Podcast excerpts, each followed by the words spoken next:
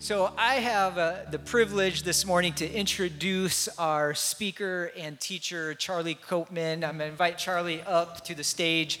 Uh, and Charlie is a dear friend of mine. We have been ministry partners for a really long time.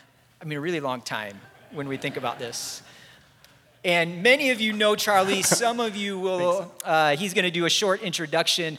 But Charlie and I go all. I mean, almost I mean, it's probably close to 25 years because we started together um, during the 610 days. We played on the, ser- the same worship Seven, team. 10 days. Oh, 710. That's funny. We call our other service the 610 now.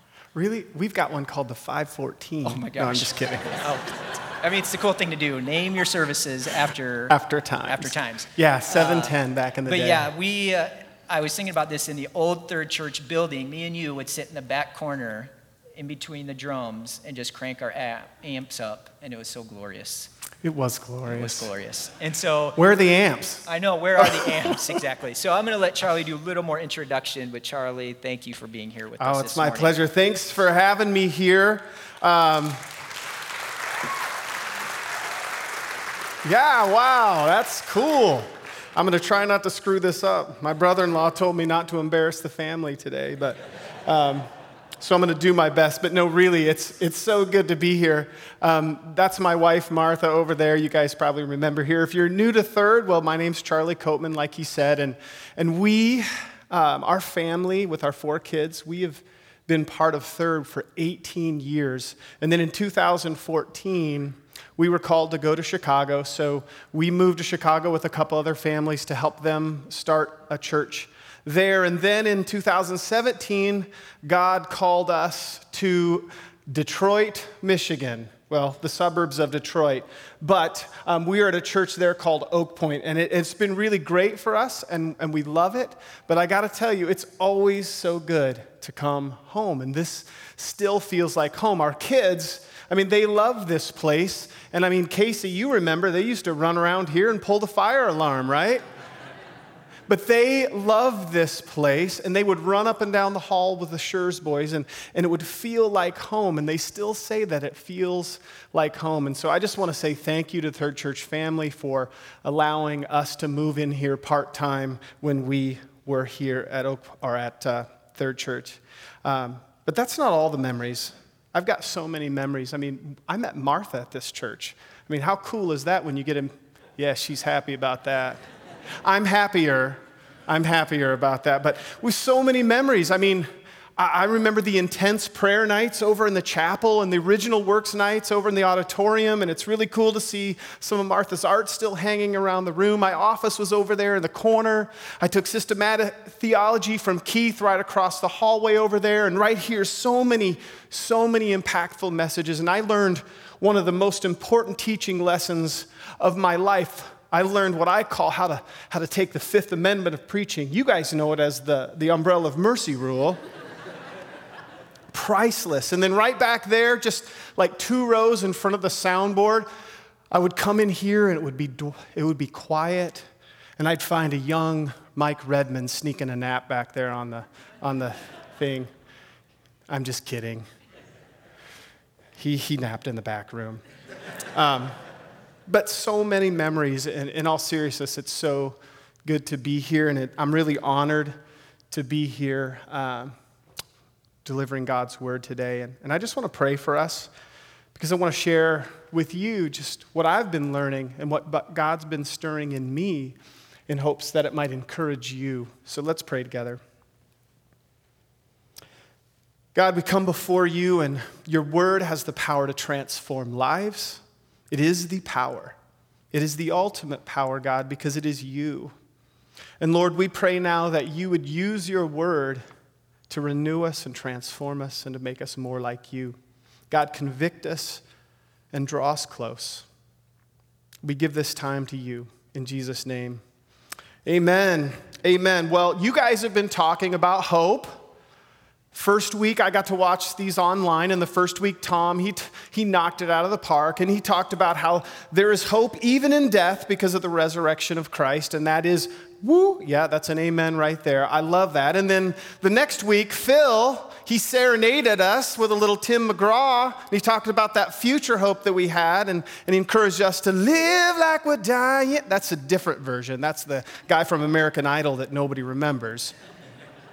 But today I want to talk about I want to talk about hope in the church and more specifically how we the church can be hope for the world because I believe it desperately needs it.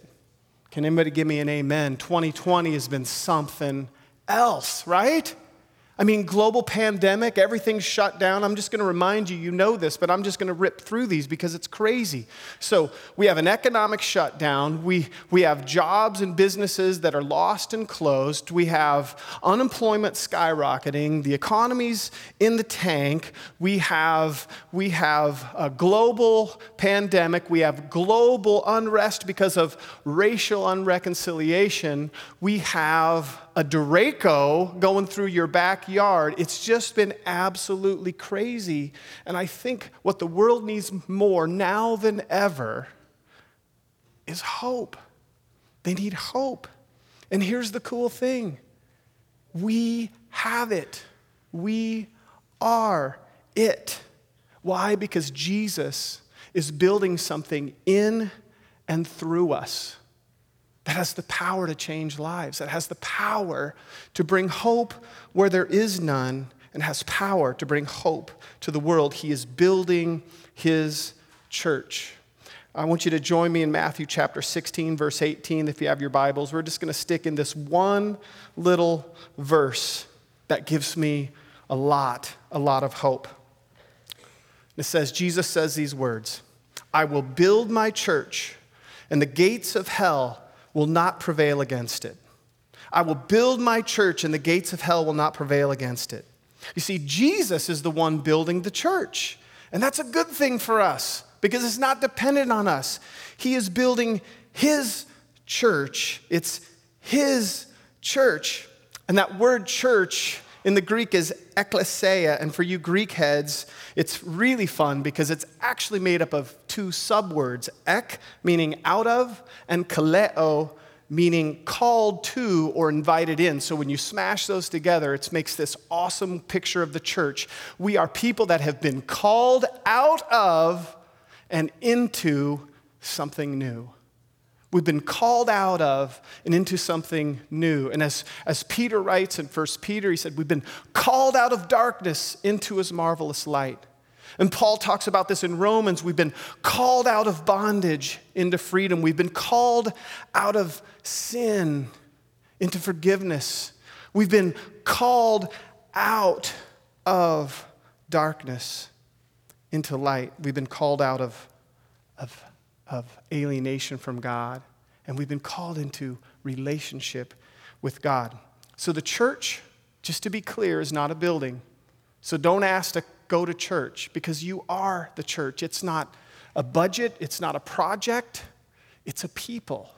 It's everybody that confesses that Jesus Christ is Lord. You're the church. So turn to somebody and say, You are the church, and you're getting called out. Jesus is calling us out. So go back and look at verse 18 again. He's building his church, he's building his people as ecclesia, his called out ones. And then it says, And the gates of hell will not prevail against it. And the gates of hell will not prevail against it. And there's the promise. That's the hope. That's the hope in the church that the gates of hell will not prevail against the church. That's the promise. And let's look at one more thing the gates. What do gates do? The gates attack? The gates march on you? The gates fire arrows and shoot bullets at you? No. Why? Because gates are for defense. Gates fortify what's behind them. Gates are there to keep one thing out and another thing in. The gates are about defense, but the church is about offense. Jesus is building his church to be on the offensive, to storm the gates of hell, to be a weapon against what's behind the gates, which is the power of sin that leads to death. The church is meant to be on the offensive. We are meant to go. Matthew 28 go. We are meant to be a people who go. But all too often, I feel like, even myself, I'm playing defense. How about you? Like, I feel like sometimes the church just plays defense. We're more concerned about keeping out the bad instead of getting out the good. We're concerned about keeping out the bad instead of getting out the good. And we get into holy huddles and we get comfortable. And maybe we just think somebody else will do it. But here's the deal no one else will do it. Jesus is building his church. And I've heard this said that his church is his plan A to reach the world, and there is no plan B. There is no plan B. You're it. For this region, you and the other churches in this community, you are it. God wants you to go. He wants you to go. The church is meant to be uh, on offense. And of course, what does every offense need? It needs a great play. And so I want to give you just one play that God's been working out in my life. And it's super simple. It's three words, very easy to remember. So when you forget everything else that I say today, remember these three things and it can help you go. And that's prayer, care, and share.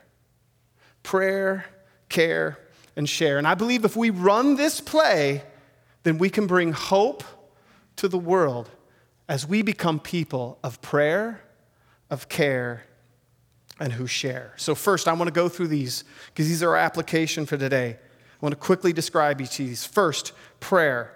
Now, you guys know this. You're already a people of prayer. You have a lighthouse dedicated to prayer. But I want to just say if you are not a person of prayer right now, I want to encourage you in your personal time, become a person of prayer. It's a non negotiable. In Matthew 6, Jesus doesn't say if you pray, he says when you pray. Prayer is so key to our relationship with God. It's how we commune with Him, it's how we ask Him for things, it's how we tell Him what's on our heart. But prayer is not just for our personal growth, prayer is one of the key ways that God deploys His church for the sake of the world and it's called intercession. It's called intercession. And I like how the prophet Ezekiel calls it. He calls it standing in the gap. And in Ezekiel 22, this prophet, he summarizes the sins of Israel. He talks about how they've strayed and all the bad that they've done and all the things that they have sinned against God and against the land. And then God says, later in the passage, He says, Well, I will exile and scatter you and destroy the city and then in verse 30 and 31, God says this I looked for someone among them who would build up the wall and stand before me in the gap on behalf of the land so I would not have to destroy it. But I found no one. I found no one. So I will pour out my wrath and I'll consume them with my anger and I'll bring down on their heads all they've done, declares the Lord the gap. That's the danger. That's the danger that's facing Jerusalem. And God's wrath is about ready to break through, and his judgment is about ready to fall on the sinful people of Israel. And in his mercy, God searches for an intercessor, but he finds none. And it seems to me that, that God is merciful enough that if somebody would have just been willing to stand up in the gap and pray, that Jerusalem might have been spared it might have been spared. God is looking for you to do the same. He's looking you to intercede for the world. He's looking for you to find a gap and fill it. He's looking for you to find those things that you say, this is the God's way, but this is the way I see the world doing it. Well, that's the gap. And he's saying, get in the middle and ask God to bring forgiveness, ask God to bring restoration, ask God to bring salvation. And that's what's going on in our culture, right? We see it all over. You see gaps all over the place. And my question is what's your first reaction? Is it to get in it and pray, or is it to complain? I'm going to admit it. Often, I see something that I don't like that I think dishonors God. And I complain. And you know what that does? It just makes me bitter. And God's taken me to the woodshed. He's taken me to the woodshed and he's saying, Charlie, you need to be somebody that stands in the gap. And I know you, you may not like their political views, you may not like their lifestyle, but that's a gap. Stand in it, intercede for them. That's hope. If God relents and somehow they, they're subject to his mercy, that's hope. That's what he's calling us to do, is to get in the gap. What if our church, all of our churches said prayer and intercession is going to be our first response, the first thing we do? And Paul says this very thing in 1 Timothy 2 1. He says, I urge you first of all that requests, prayers, intercessions, and thanksgiving be made for everyone, for kings and all those in authority for kings and all of those in authority. Oh man, really? You mean I have to pray for those Republicans? I have to pray for those Democrats? Yes. If you see a gap, fill it. Pray. You don't have to like it. You don't have to like what they do. But do you love them enough, at least, to pray for God's mercy? Are you looking to fill a gap? Are you looking to fill the gap? And maybe it's just your neighbor. They lost their job. Maybe it's a friend.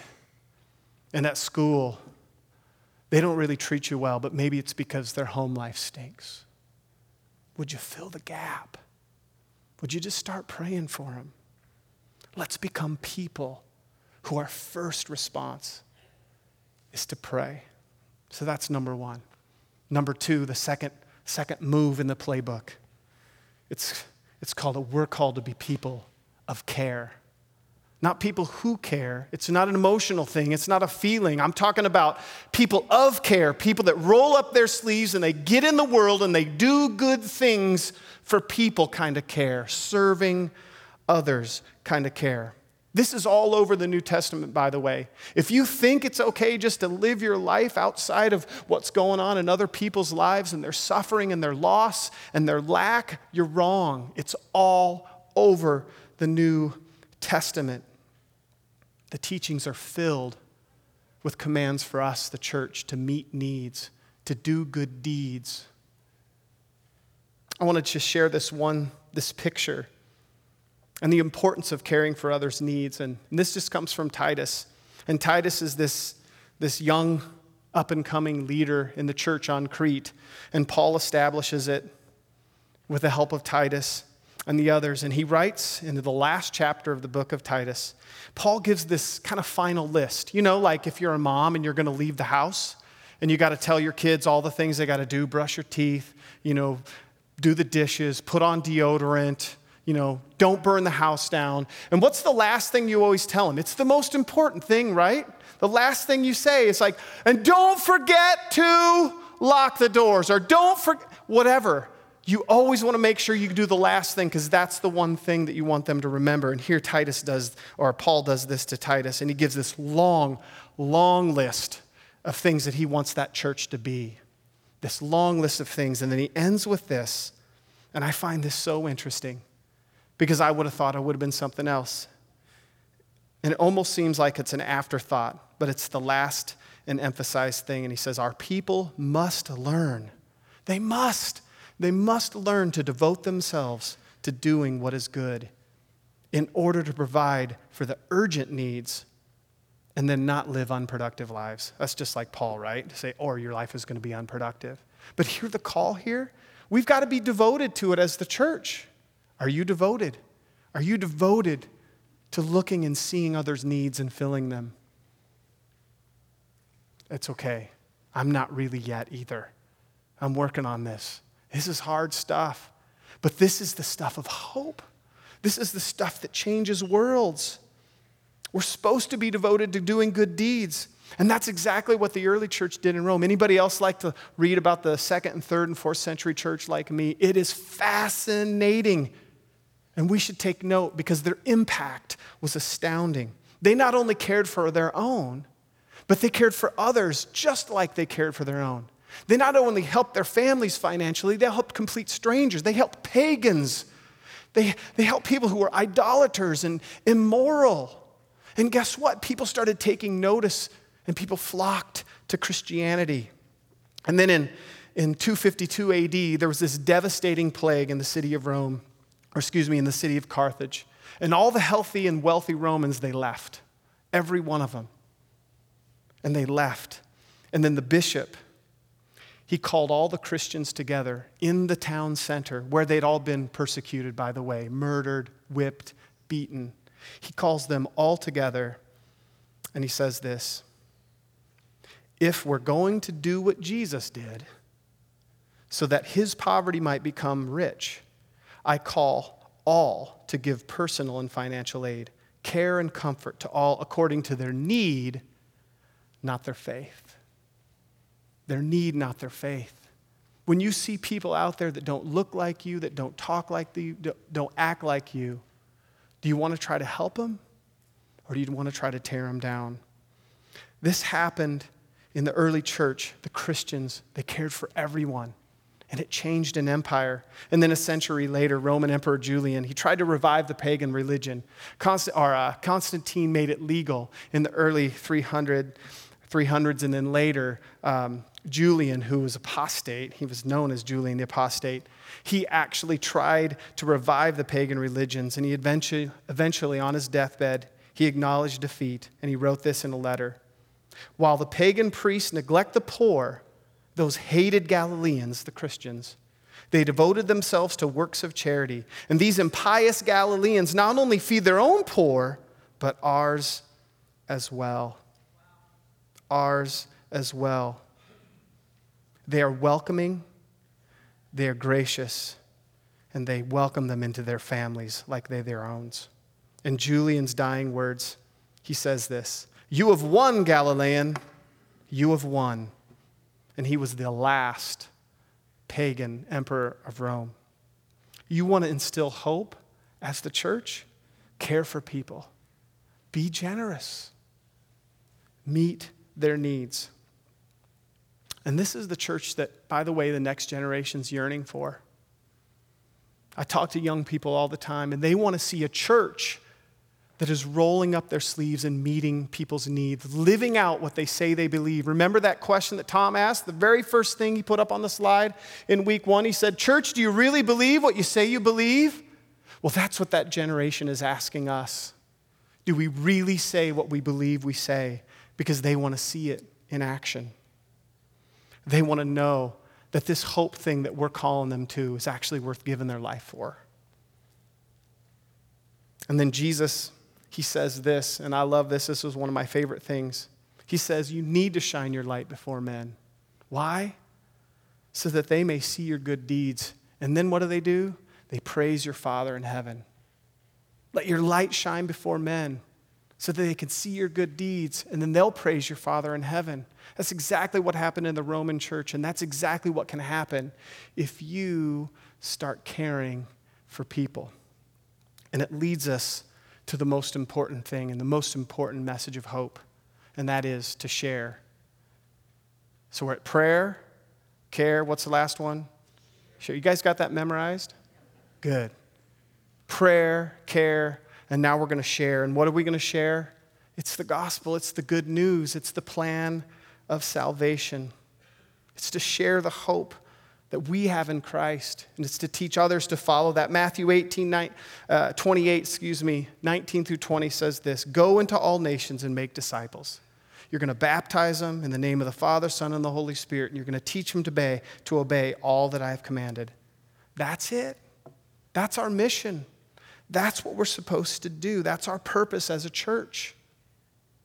And I want to encourage you if you're already a person of prayer, if you're already a person that stands in the gap, don't stop there. Become a person who cares, who sees needs and fills them. And if you're a person that you like to care for people, but you're, you're not really sharing Jesus, can I just remind you that that's the payoff? That's the purpose. That's where the real hope lies. The real hope doesn't lie in you giving a buck.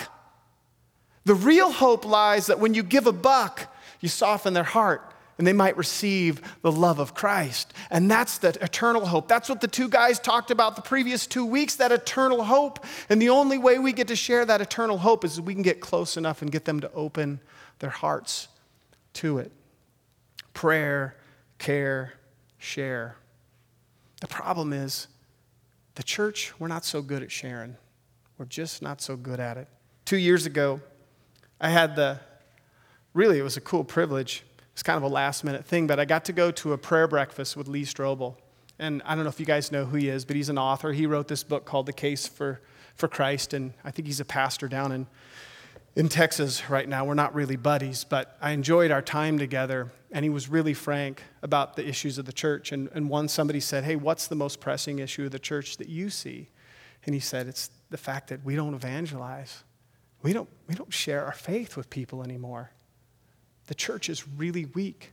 And he started throwing out these stats like only 10% of all Christians actually ever have a conversation with somebody outside the faith about Jesus.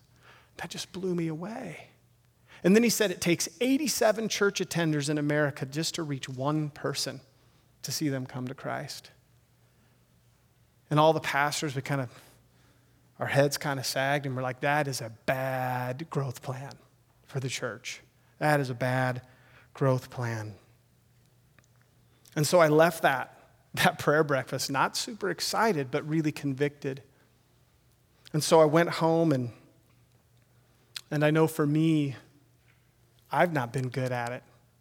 I'm just going to be honest. I grew up in this town, and it's easy not to have to share your faith here, people. But I promise you, there are people that need to hear it. There are people that need to hear it. And so I want to encourage you just with a story and a process that I went through with prayer, care, share. And maybe this is just an example of, of some way that you can do it with those people in your neighborhoods or in your schools or in your businesses where you can start to share. So, my neighbor, my neighbor, when I, when I got to, when we got to Oak Point, this was probably about a year and a half ago, I got this little sheet and we were to write on there who we want to start praying for because we want to see these people come to Christ. And so I wrote my neighbor's name down and then I wrote my kids' names down under that. And, and I started praying. I just started praying and asking God to save him and save his family. And that's it. I just prayed about every day and God, would you save him? Would you save his family? And then I would do it again and again. And I didn't even know him at this time, I hadn't even met him.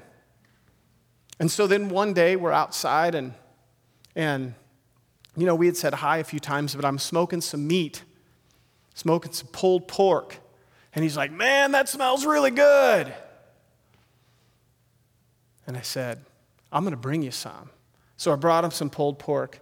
And guys, I got to tell you what, go buy a smoker. It is an evangelizing machine. Sorry, ladies, it is. So that was my thing. I'd smoke meat and I'd bring my neighbor some smoked meat and we'd have conversations.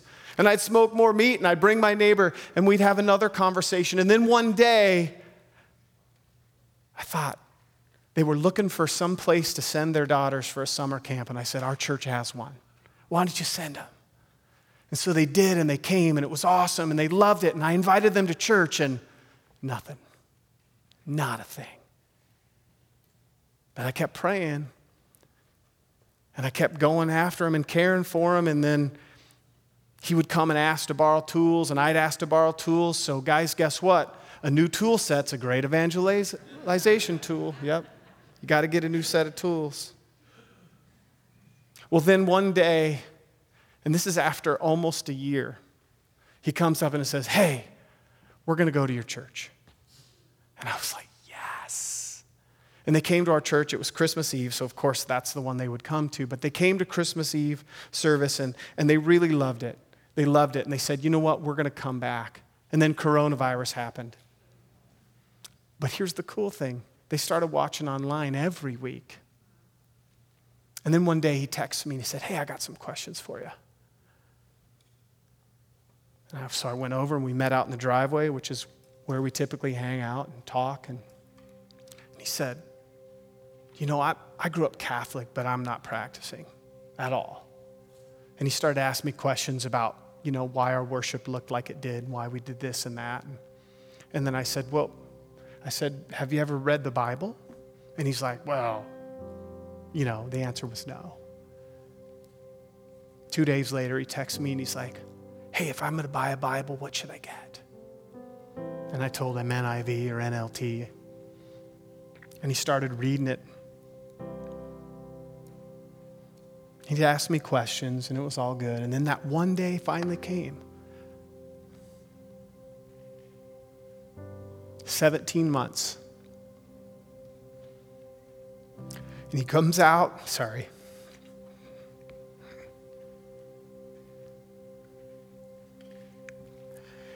He comes out of his house and he's so long in the tooth. And he's reading in Matthew, because that's I just told him to start in the New Testament, because the Old Testament will just confuse you. So he started in Matthew and he gets t- to Matthew 5 and the Sermon on the Mount, Jesus gives this hard teaching about adultery and anger. And he looks at me and he's like, I don't know if I can do this. I'm horrible. I'm an awful person. How can anybody live up to this? And I just said, That's the good news. You can't. I'm a pastor and I suck. I can't do it either. But guess what? There's this guy, Jesus.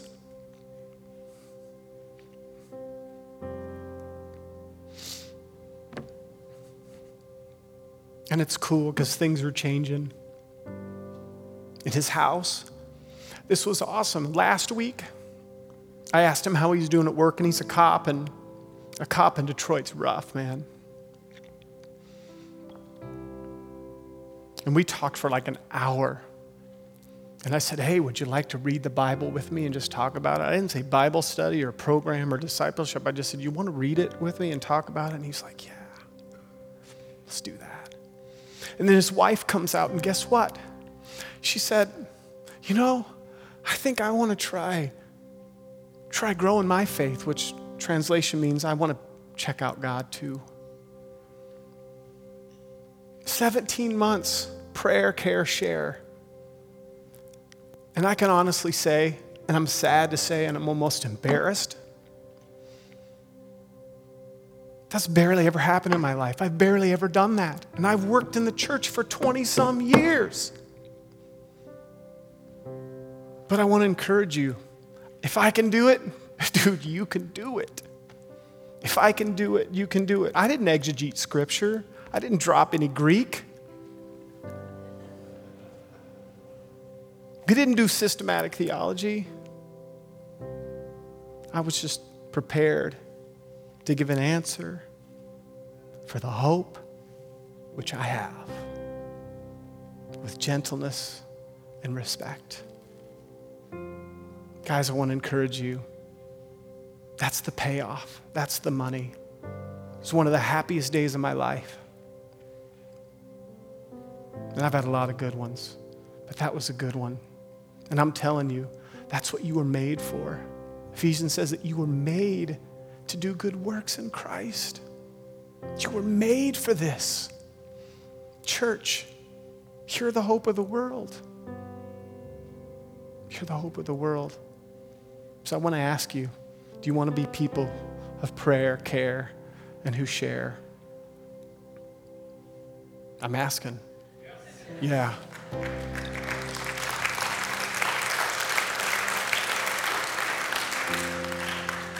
I'm over my time, sorry.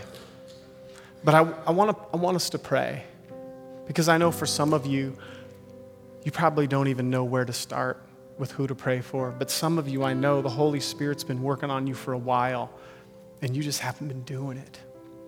But I want you to get together with people that you've come or come with. I know we got a social distance, but would you just take a couple minutes and just pray that God gives you a name?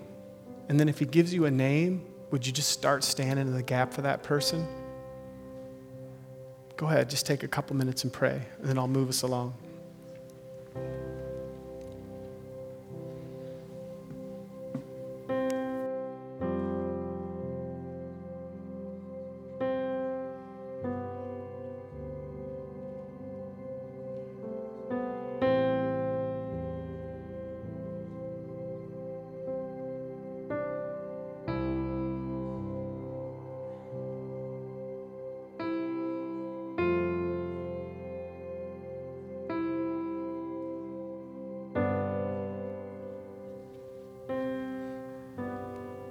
God, we ask that you would hear our prayers, Lord, that each and every person here would, would have a name.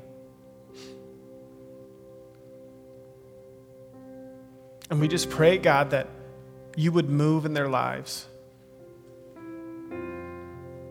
God, we stand in the gap for our, our country where there's moral decay.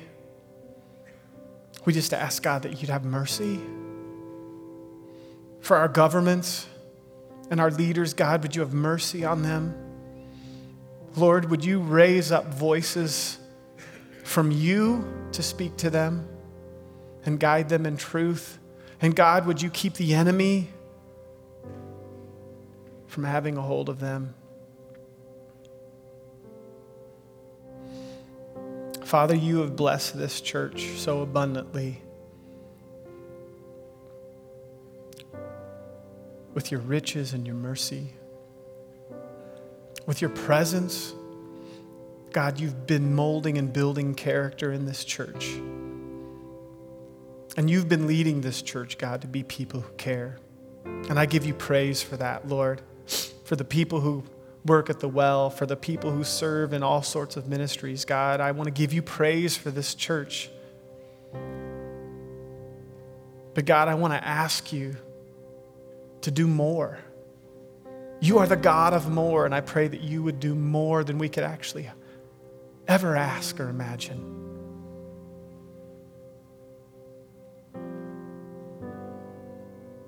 And finally, Lord, we just pray, God, that you'd make a way for us to share you,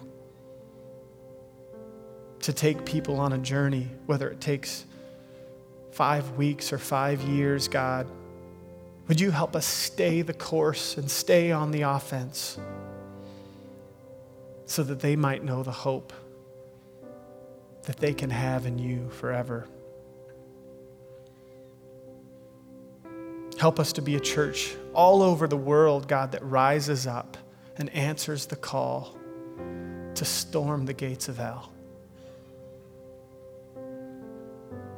And God, we thank you for your promise, the hope that by your power and your strength, you will do it. We give you praise, Lord. But most of all, we pray, we praise you, God, for standing in the gap for us. That while we were still sinners, you died for us. You did for us which we could not do for ourselves, just because you love us. And God, help us to receive that and live and move and breathe out of that incredible gift. For it's in your beautiful name we pray and now we praise you, God. Amen and amen.